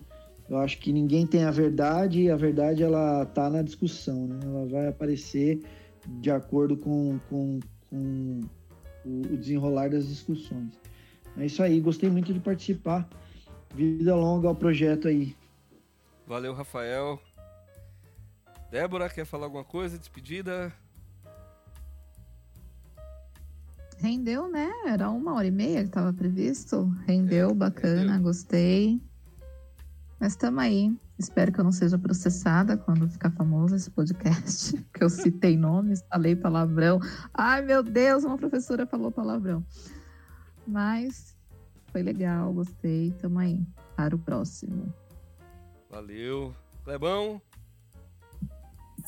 É legal, gostei também bastante da participação, muito legal. É, queria agradecer também aos colegas que participaram também dessa discussão bastante frutífera, né? E pensar que a gente tem que é, analisar mais aquilo que a gente que a gente vai discutir nas redes sociais, pensar também que é, que tanto a esquerda quanto a direita, quanto o centro tem as suas discussões, tem é, as suas ideologias e para a gente não cair é, em nenhuma delas na, na realidade e para não criar pontos de acumulação, né? Porque tanto que a gente vê também fake news que, que são veiculadas pelos membros da esquerda também, e, e membros da direita, centro, centro-esquerda, centro-direita. E acho que a gente só tem que ter é, a consciência é, e a, a, ética, a decência de perceber é, e buscar as informações corretas para a gente não manchar a imagem do outro e não, e não ser é, injusto na, nas considerações que a gente faz acerca de determinado assunto de, de, de coisas que acontecem na, no meio social. É isso. Valeu, boa noite a todos. Valeu. Eu agradeço então a presença de cada um de vocês que estavam aqui, o Rafael, a Débora e o Kleber. Pessoal, gente boa, que tem aí muito a contribuir. E vocês, queridos ouvintes, obrigado por participar de mais um podcast Ouvidos na Água. Aguardem o quarto episódio. A gente está lançando aí devagarinho, a gente está chegando lá siga lá nas redes sociais, né? A gente está aí estreando o Instagram por enquanto, do Ouvidos na Água. E temos o e-mail, né? Então você vai mandar um e-mail para nós lá falando o que, que você achou desse podcast, desse terceiro episódio. E você vai dizer aí também para você o que significa Ouvidos na Água. Manda um e-mail para gente aí. Eu vou estar tá lendo os e-mails com carinho e siga-nos nas plataformas aí digitais onde você estiver ouvindo esse podcast, principalmente aí no Spotify. Passa a seguir a gente. Eu tenho certeza que você vai gostar muito. Um forte abraço para todos vocês e até mais. Tchau, tchau. Valeu, gente. Até mais, hein? Tchau, tchau.